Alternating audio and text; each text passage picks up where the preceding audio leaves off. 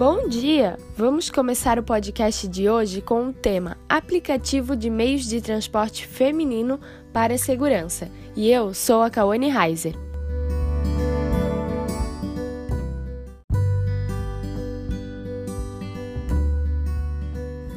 Bom dia, pessoal! Eu sou a Maria Stolfe e este é o nosso primeiro podcast com um tema muito importante a ser tratado. Nós vamos apresentar uma ideia inovadora, um aplicativo criado por uma mulher para uma mulher. A sensação de insegurança é muito maior quando nós mulheres fazemos uma corrida de Uber ou qualquer outro aplicativo de mobilidade urbana com homens no volante, e todas nós sabemos disso. Há diversos motivos para isso, e entre eles estão os casos de estupro e assédios recorrentes nas corridas destes aplicativos, o que é muito preocupante. Podemos observar isso na internet, pois é fácil encontrar vários relatos de mulheres que sofreram este tipo de violação. Fazendo algumas pesquisas no site da UOL, encontramos o relato que aconteceu no município de Maceió, onde uma adolescente de apenas 17 anos foi estuprada por um motorista da Uber. Ela ficou aterrorizada e, quando chegou em casa, por volta da 1h da manhã, relatou a violência para os pais, que logo chamaram a polícia. Ela recebeu atendimento no Hospital da Mulher. Felizmente, o motorista foi preso e ainda dirigindo o mesmo veículo utilizado no crime. Por volta das 14 horas do sábado, dia 29 de dezembro de 2019, um dia após o crime cometido. Durante o depoimento, ele confessou o crime e ainda afirmou que observou que a vítima estava supostamente embriagada, então não teria como resistir ou se defender. Devemos destacar que este foi um caso onde a vítima teve atendimento policial, médico e apoio da família, porque, em alguns casos, as famílias culpam as vítimas ou as mesmas até sofrem desrespeito na delegacia. Muitas são julgadas pela roupa que estão vestindo, jeito que se comportam ou se estão bêbadas. Mas, apesar de todas as denúncias feitas, os casos não são calculados. A polícia não contabiliza os dados ocorridos especificamente dentro de veículos, sendo públicos ou privados, e as empresas se recusam a divulgar os dados desses casos à imprensa.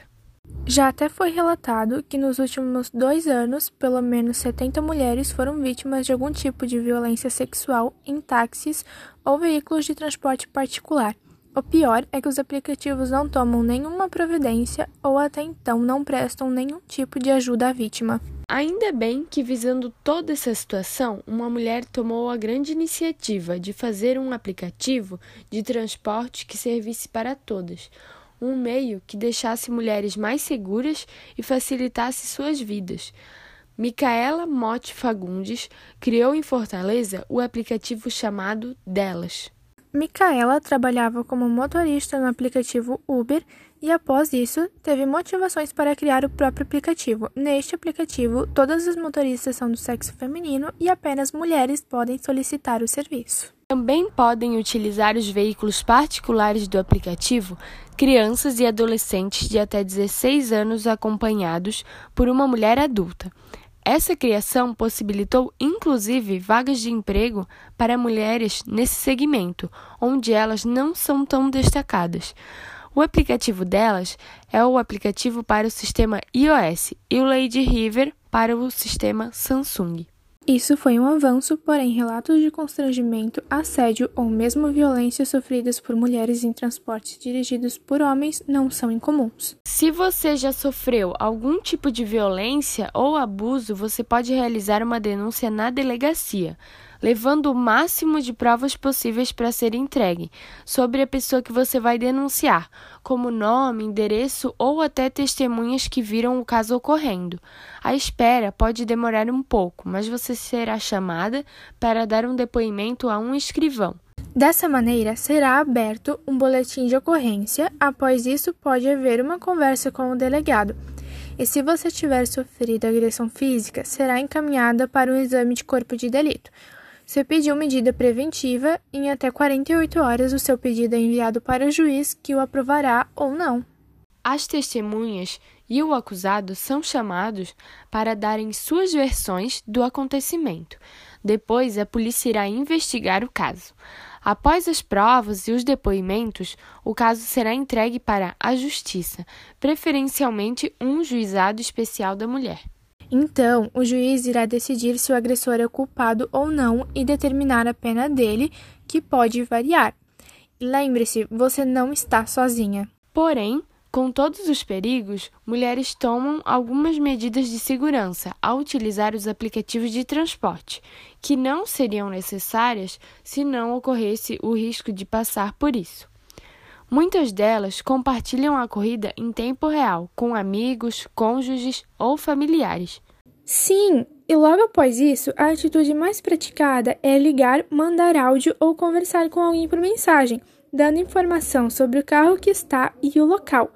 Muitas dessas usuárias afirmam que às vezes até fingem que estão ligando para alguém ou que estão mandando um áudio onde dizem seus destinos e a previsão de chegada. Ainda, elas costumam fingir que estão falando com algum homem, que as passe mais segurança, geralmente namorado ou pai. A terceira medida de segurança mais adotada é se sentar atrás do motorista, para não estabelecer contato visual entre os dois. Isso tudo ao contrário de corridas com mulheres, onde as passageiras afirmam não ter preocupação para tomar esse tipo de medidas. Por esses motivos, o mercado de aplicativos exclusivamente femininos para transporte tem crescido, o que é uma boa forma de contornar a situação enquanto não se pode resolvê-la totalmente. É isso mesmo, nós acreditamos no poder transformador da tecnologia, mas não deixamos de reconhecer que ainda há muito a ser feito. Isso mesmo, mas em especial no que se diz respeito ao enfrentamento a problemas sociais complexos, como a violência contra a mulher. A cada 9 minutos, uma mulher brasileira é estuprada. Mais de 600 mulheres por dia sofrem com violência doméstica. Os feminicídios no país somaram 1.133 em 2017.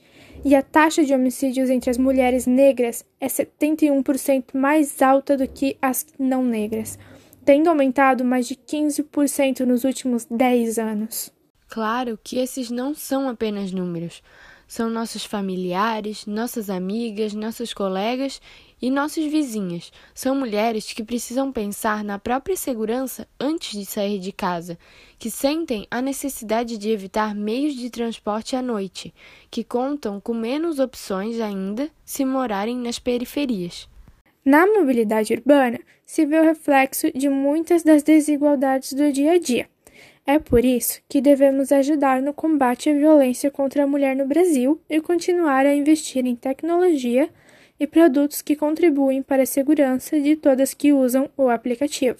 Isso é muito importante, porque a insegurança não é receio apenas das passageiras, mas das próprias motoristas que trabalham em outros aplicativos. Segundo o levantamento realizado pelo Femitaxi, 75% das motoristas se sentem inseguras em transportar homens à noite e 68,6% já recusaram corridas de homens por medo de serem assediadas. Em agosto de 2019, na pesquisa feita com 200 mulheres, 47,9% das motoristas já sofreram algum tipo de assédio enquanto trabalhavam. Já nas pesquisas encomendadas pelo Fórum Brasileiro de Segurança Pública, divulgadas em março de 2019, mostrou que cerca de 66% dos brasileiros presenciaram agressões contra a mulher em 2016. Esses números realmente são muito alarmantes. E com tudo isso, a percepção de 73% da população é de que a violência contra a mulher aumentou e vem aumentando ainda mais. Achei incrível a ideia deste aplicativo. É um assunto muito importante de ser debatido na sociedade e espero que um dia nós mulheres possamos andar em qualquer lugar com segurança. Também espero isso, Maria, mas já vou substituir todos os outros aplicativos de transporte pelo Delas, onde podemos nos sentir mais seguras e confiantes. Então, por hoje nossa conversa acaba por aqui. Um ótimo dia a todos! Tchau!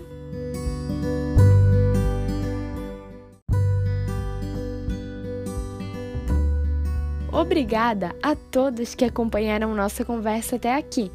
Tchau e uma boa semana!